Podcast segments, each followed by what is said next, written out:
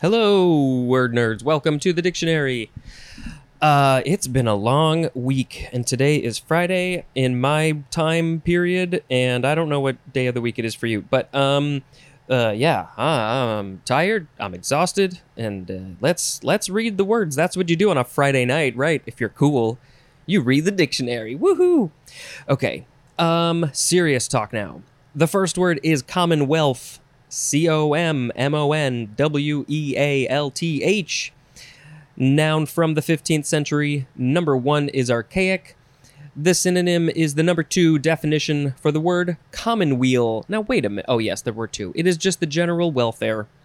Number two, a nation, state, or other political unit.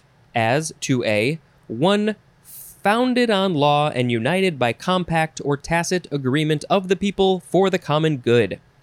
To be one in which supreme authority is vested in the people. To see, the synonym is republic. Depending on what movie or TV show you're watching, the republic can mean so many different things. I think in some things the republic is good, and in other shows and movies the republic is bad. How are you supposed to know? Number three is capitalized. 3a, the English state from the death of Charles I in 1649. I think there was a uh, good Monty Python song about that, if I'm not mistaken. To the Restoration in 1600. From the death of Charles to the Restoration. 3b. The synonym is the 1b definition definition for the word protectorate. Should I play you a little clip? Maybe I should find out if that Charles I song is actually the Monty Python song I'm thinking of. Uh, but if it is, I will put in a clip. The most interesting thing about King Charles I is that he was five foot six inches tall at the start of his reign, but only four foot eight inches tall at the end of it. Because of Number four, a state of the U.S., and this is used officially of Kentucky, Massachusetts, Pennsylvania, and Virginia. Why are they considered commonwealths and the others are not considered commonwealths? Uh, number five is also capitalized a federal union of constituent states, and this is used officially of Australia. Uh, I am not going to do an Australian accent. I, I will probably mess it up. Number six is often capitalized.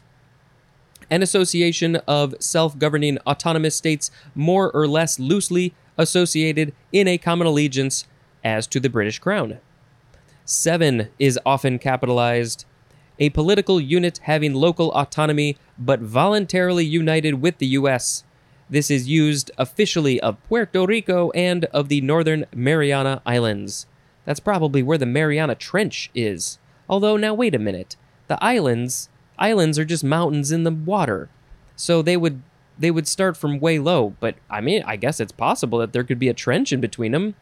We should we should learn more about this.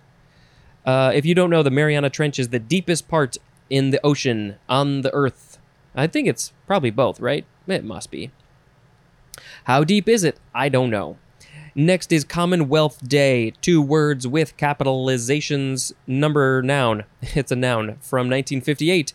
A holiday observed in parts of the Commonwealth of Nations, formerly on May 24th as the anniversary of Queen Victoria's birthday, and now on the second Monday in March. They really moved it. Next is common year, two words, noun from circa 1751, a calendar year containing no intercalary period. What is an intercalary period? I have never heard of this before. I thought I knew everything about calendars, but clearly I don't. Intercalary. All right. Next is commotion. What is it? It's a noun from the thir- the 15th century. 1. A condition of civil unrest or insurrection. Number 2. Steady or recurrent motion. 3. Mental excitement or confusion. You can be excited or you can be confused. Both can be considered commotion. 4a. An agitated disturbance. A synonym is to do. What's that to do over there? 4b, noisy confusion. Synonym is agitation. Uh, yeah. Next is Huh. Comove? I think that's how you say it. Comove. It's C O M and then the word move. It is a transitive verb from the 15th century. One, to move violently. Synonym is agitate. Two, to rouse intense feeling in. Excite to passion. Comove. I have never heard of this. Nobody uses this. I don't think I have. Uh, next is communal. I've heard of this one. Adjective from the 1800. Number one, of or relating to one or more communes. Two, of or relating to a community. Uh, 3a, characterized by collective ownership and use of property. 3b, participated in, shared, or used in common by members of a group or community. 4. Of relating to or based on racial or cultural groups. Communalize or communalize is a transitive verb and communally is an adverb. Uh, let's see. Mm, the etymology isn't giving me much. It just isn't. Next, we have communalism, noun from 1871. One, social organization on a communal basis. Two, loyalty to a socio political grouping based on religious or ethnic affiliation. Communalist is a noun or adjective.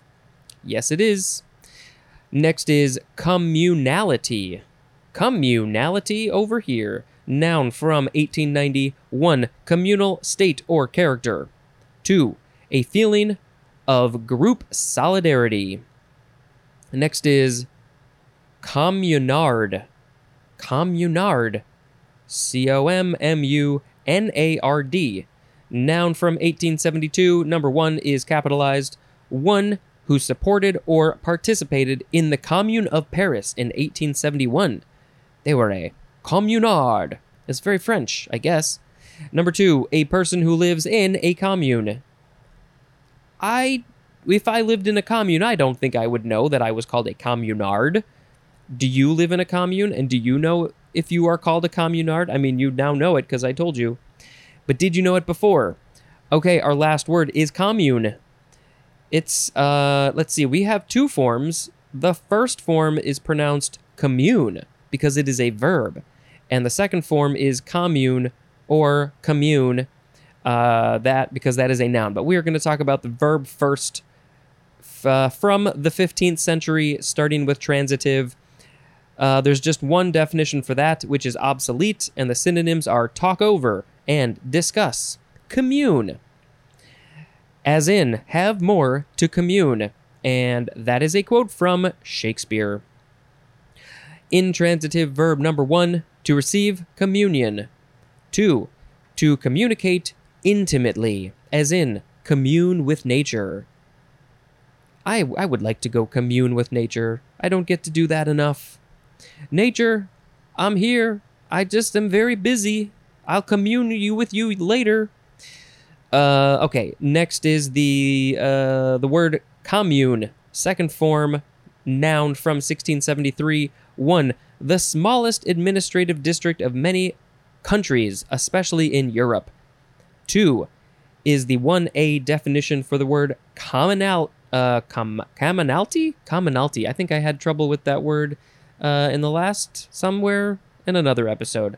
Commonalty. It's not commonality, right? It's commonalty. Where is it? There it is. Common. It's commonalty. Why is that word so hard to say? What? Why is my brain having such a hard time with that word? Okay, number three, the synonym is community, as 3a, a medieval, usually municipal corporation. 3b1, the synonym is mir. Mir? Mir. M I R. That's how you spell that word. Mir.